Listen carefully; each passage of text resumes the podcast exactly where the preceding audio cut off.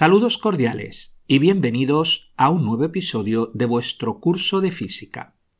El episodio anterior introdujimos el método de análisis dimensional y vimos algunas aplicaciones prácticas del mismo, como son, primero, encontrar las dimensiones fundamentales de las que depende una magnitud derivada.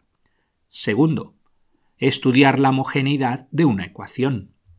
Tercero, encontrar una ecuación homogénea que relacione una variable que es función de otras variables independientes. Y cuarto, encontrar las dimensiones de una constante. El episodio de hoy lo vamos a dedicar a las estimaciones. Una estimación no es más que dar un valor aproximado. Pero, ¿cómo de aproximado? Una estimación suele darse con una cifra significativa. Lo interesante de la estimación es que me da una idea del orden de magnitud de dicha magnitud. El orden de magnitud no es más que el exponente de la notación científica. Por ejemplo, el orden de magnitud de 3.8 por 10 elevado a 3 es 3, y el orden de magnitud de 6.2 por 10 elevado a menos 4 es menos 4. Cuando estimamos que una manzana tiene una masa de 100 gramos, esperamos que el orden de magnitud sea el correcto, 2. Esto significa que no se espera que la manzana tenga una masa de 10 gramos o de 1000 gramos. Otro ejemplo. Tu altura y la altura del techo de tu casa tienen el mismo orden de magnitud. Quizás la altura del techo sea el doble o el triple que tu altura, pero no es 10 veces tu altura. Una hormiga tiene una altura de unos 2 milímetros y el ser humano tiene una altura media de 170 o 180 centímetros, que aproximamos a 2 metros. Es decir, que el ser humano es mil veces más alto en comparación que una hormiga. Mil es 10 al cubo, por eso decimos que la altura del ser humano es tres órdenes de magnitud más grande que la altura de la hormiga. Hay situaciones en la vida real en que o bien no es posible conocer la solución exacta, o simplemente no estamos interesados en ella y una aproximación nos basta. En estos casos una estimación será suficiente. Fijaros que en una estimación no utilizamos ningún instrumento de medida.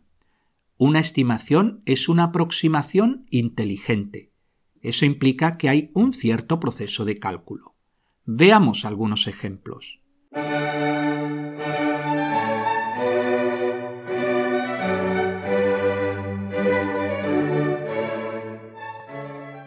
Número 1. ¿Cuál es la velocidad máxima de un paracaidista? Cuando el paracaidista alcanza su velocidad límite, su peso equivale a la fuerza de arrastre del aire. El peso es igual a mg y la fuerza de arrastre es igual a un medio de c rho a v al cuadrado, siendo c el coeficiente de arrastre, rho la densidad, a el área y v la velocidad. Igualando estas dos expresiones, obtenemos v igual raíz cuadrada y dentro de la raíz una fracción. En el numerador 2mg. En el denominador c rho a. La primera velocidad límite se alcanza con el paracaídas cerrado. Y tomando los siguientes valores de referencia, Masa 75 kilogramos. Coeficiente de arrastre 0.7. Densidad del aire 1.2 kilogramos por metro cúbico.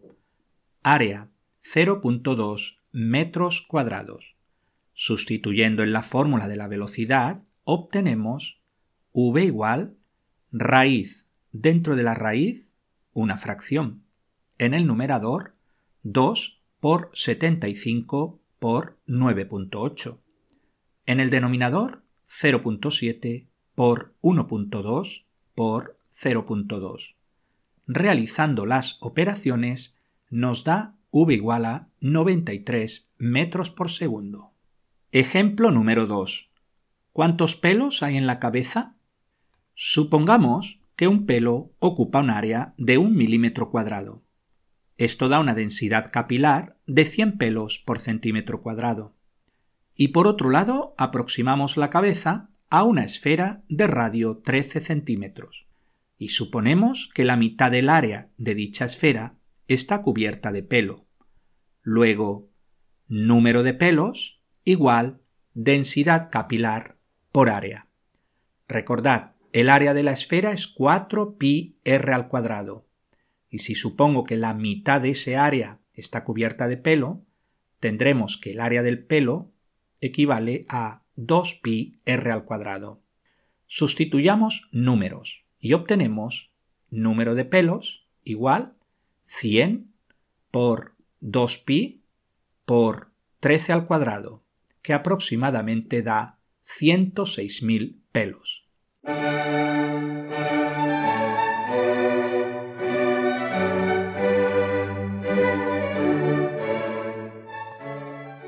Es importante conocer, pues, los órdenes de magnitud de algunos objetos conocidos.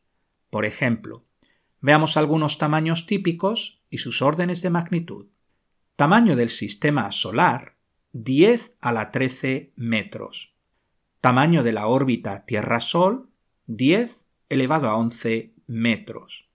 Tamaño de la órbita Tierra-Luna 10 a la 8 metros. Tamaño de una ciudad 10 a la cuarta metros. Altura de un humano, un metro. Altura de una hormiga, 10 a la menos 3 metros. Diámetro de una célula, 10 a la menos 5 metros. Longitud de onda ultravioleta, 10 a la menos 8 metros. Diámetro de un átomo, 10 a la menos 10 metros. Diámetro de un núcleo, 10 a la menos 14 metros. Análogamente, podéis buscar una lista de órdenes de magnitud de masas y tiempos típicos. Veamos dos ejemplos de estimaciones.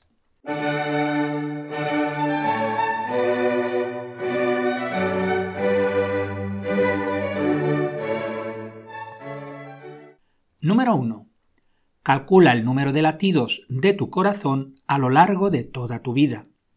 Sabemos que el corazón de una persona en condiciones normales late unas 70 veces por minuto.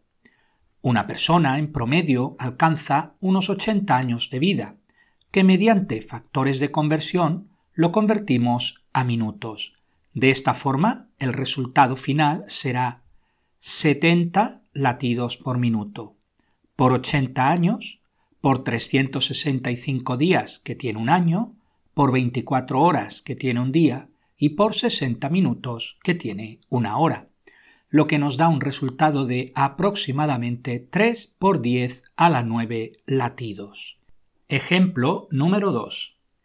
Estimad la masa de agua de los océanos. El 70% de la superficie del planeta es agua y la profundidad media de los océanos es de unos 4 kilómetros. El área de una esfera viene dado por A igual 4pi r al cuadrado, siendo r el radio del planeta Tierra, que es de 6.378 kilómetros. Con estos datos, calculamos un volumen de agua de V igual A por H igual 0.7 por 4pi por paréntesis 6380 por 10 al cubo, cierro paréntesis, al cuadrado, y por la profundidad, que es 4 por 10 al cubo. Y esto nos da un valor aproximadamente de 1 por 10 a la 18 metros cúbicos.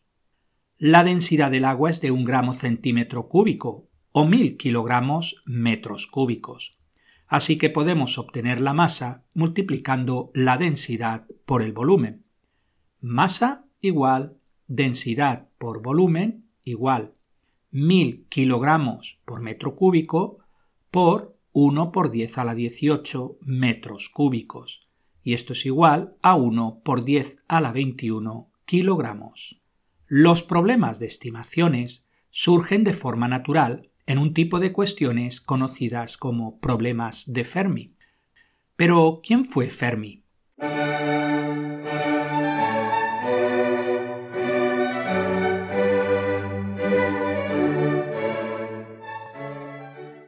Enrico Fermi, 1901 a 1954, fue un físico italiano. En 1927 descubrió la estadística de Fermi, que permite estudiar los electrones que se mueven alrededor del núcleo de un átomo. De hecho, de forma independiente, la había descubierto también Paul Dirac, por lo que hoy día se conoce como estadística de Fermi-Dirac, que es la que describe el tipo de partículas conocidas como fermiones. La otra estadística, la de Bose-Einstein, describe las partículas llamadas bosones. En 1934, Fermi desarrolla el primer modelo de desintegración beta y la primera teoría de la fuerza débil, incorporando una partícula hipotetizada por Wolfgang Pauli en 1930, el neutrino, y descubierto finalmente en 1956 por Clyde Cowan y Frederick Reines. Mussolini había accedido al poder en 1922, en la famosa Marcha Roma, en 1938 Mussolini lanza una campaña antisemita. Ese mismo año se le concede el premio Nobel a Fermi, con lo que aprovecha para huir a Estados Unidos con su mujer, que era judía. En 1942, Fermi y su equipo pusieron en marcha el primer reactor nuclear en la Universidad de Chicago.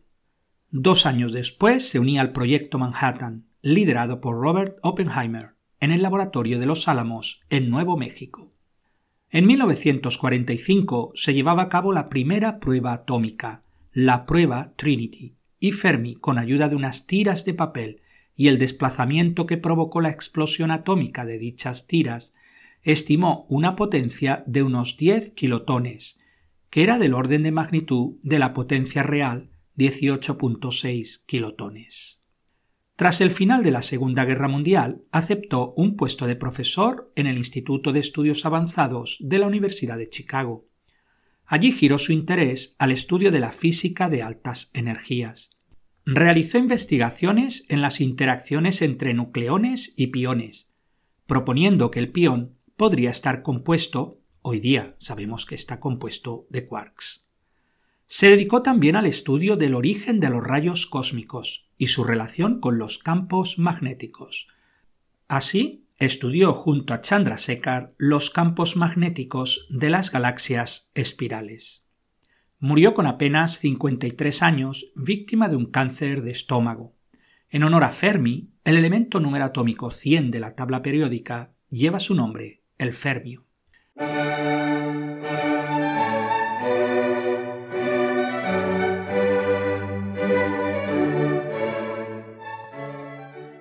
Fermi era conocido por lo que hoy día llamamos problemas de Fermi. Se trata de problemas de estimación, donde lo que interesa no es conocer la solución exacta de un problema, sino tan solo el orden de magnitud. Quizás la pregunta de Fermi más famosa es ¿cuántos afinadores de piano hay en Chicago? El único dato que se proporciona es que la ciudad de Chicago tiene una población de 3 millones de personas. Fermi razonó de la siguiente manera. Asumiendo que una familia media tiene cuatro miembros, tenemos 3 millones dividido 4, 750.000 familias. Asumiendo que una de cada 10 familias posee un piano, tenemos unos 75.000 pianos en Chicago.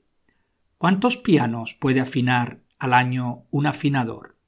Se asume que el piano necesita ser afinado una vez al año. Un afinador trabaja unos 200 días al año y puede afinar cuatro pianos diarios. Así, tenemos anualmente unos 800 pianos por afinador. Finalmente, dividiendo 75.000 pianos entre 800 pianos por afinador, nos da un total de 94 afinadores. La respuesta al problema de Fermi sería de 100 afinadores, ya que lo que nos interesa es el orden de magnitud y no el resultado exacto.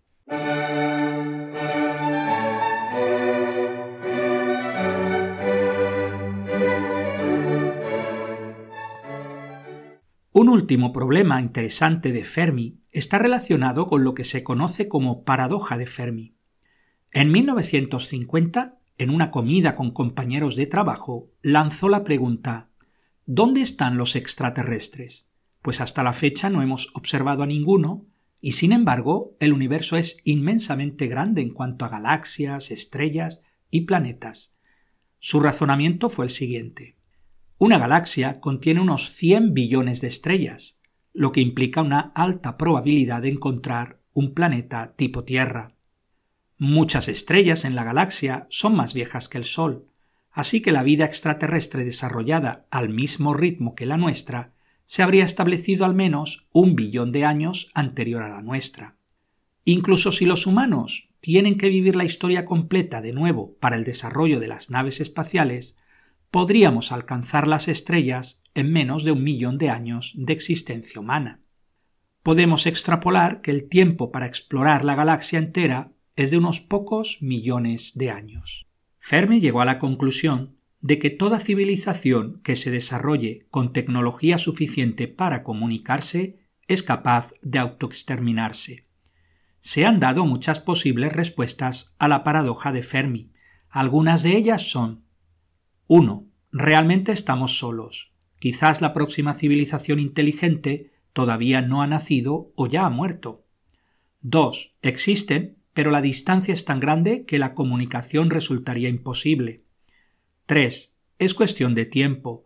La vida inteligente es una rareza en el universo, por lo que se necesita más tiempo para contactar con alguna. Cuarto, la hipótesis del zoo. Existen y saben de nosotros, pero no se comunican con nosotros. 5. Se comunican con nosotros, pero no los comprendemos. Veamos algunos ejercicios.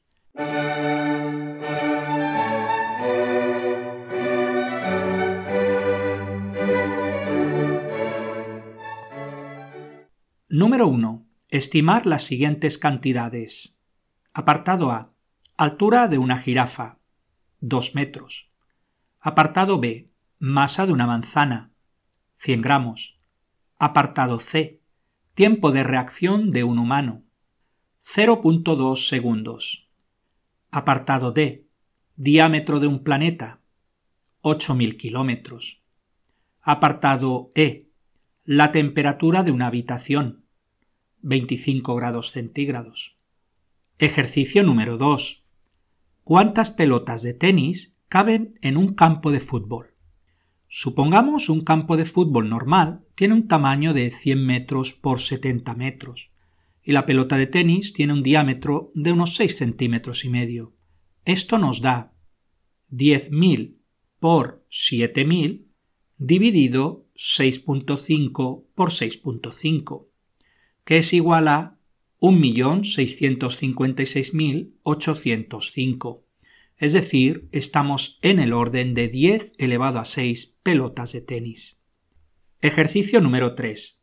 ¿Cuántos átomos hay en tu cuerpo? Estimemos el volumen del cuerpo humano como un cilindro de altura 1.6 metros y radio 0.12 metros, lo que nos da un volumen de volumen igual pi por r al cuadrado por h, que es la fórmula del volumen del cilindro, y sustituyendo valores nos da pi por 0.12 al cuadrado por 1.6, lo que es igual a 0.072 metros cúbicos. Supongamos un radio medio de un átomo de 120 picómetros, que es igual a 120 por 10 a la menos 12 metros, lo que da un volumen de volumen igual 4 tercios de pi r cubo, que es el volumen de la esfera, y sustituyendo el valor del radio, será igual a 4 tercios de pi 150 por 10 a la menos 12 al cubo. Y esto nos da un volumen medio de un átomo de 1.4 por 10 a la menos 29 metros cúbicos. Si suponemos que todo está ocupado por átomos y no hay vacío, el número de átomos viene dado por el volumen del cuerpo humano dividido el volumen del átomo. Obtenemos así número de átomos igual volumen total dividido el volumen del átomo igual 0.072 dividido 1.4 por 10 a la menos 29. lo que nos da aproximadamente 5 por 10 a la 27 átomos.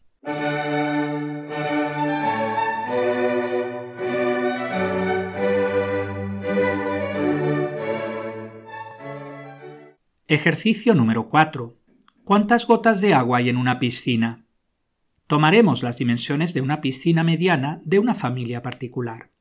Pondremos una profundidad media de 2 metros, un largo de unos 8 metros y un ancho de unos 4 metros, lo que nos da un volumen de V igual 2 por 4 por 8 igual 64 metros cúbicos. Supondremos que una gota de agua estándar es de una esfera de radio 1 milímetro, lo que nos da un volumen V igual 4 tercios de pi r cubo, siendo el radio 1 milímetro, y sustituyendo nos da V igual 4.189 por 10 a la menos 9 metros cúbicos. Dividiendo el volumen total entre el volumen de una gota, obtenemos el número de gotas de agua, n igual v dividido vg igual 64 dividido 4.189 por 10 a la menos 9 igual 1.5 por 10 elevado a 10. Ejercicio número 5. ¿Cuánto dinero ganarás en tu vida? Tomemos una vida media laboral de unos 36 años. Vamos a suponer que un profesional medio empieza con un salario bruto anual de 20.000 euros y que termina con un salario bruto de 40.000 euros. Eso nos da un salario medio bruto de 30.000 euros anuales. Si multiplicamos por los años de vida laboral, nos da una retribución bruta a lo largo de su vida de 1.080.000 euros. Podemos suponer un porcentaje en torno al 20% mínimo que se va en impuestos y seguridad social, lo que nos da una ganancia neta de 864.000 euros. Ejercicio número 6. ¿Cuántas preguntas de Fermi puede responder Enrico Fermi en un viaje de Roma a Nueva York? El viaje de Roma a Nueva York tarda unas 10 horas. Suponemos que entre dormir y comer le quedan unas tres horas libres. Supongamos también que se necesitan unos cinco minutos para resolver un problema de Fermi. Probablemente menos en el caso de Fermi, pero para lo que nos ocupa es una suposición razonable, lo cual nos da 3 por 60 dividido 5, 36 problemas. Y hasta aquí el episodio de hoy. Hemos visto la importancia de las estimaciones para obtener el orden de magnitud mediante suposiciones razonables. Pues muchas gracias por vuestra atención y nos vemos en el próximo episodio.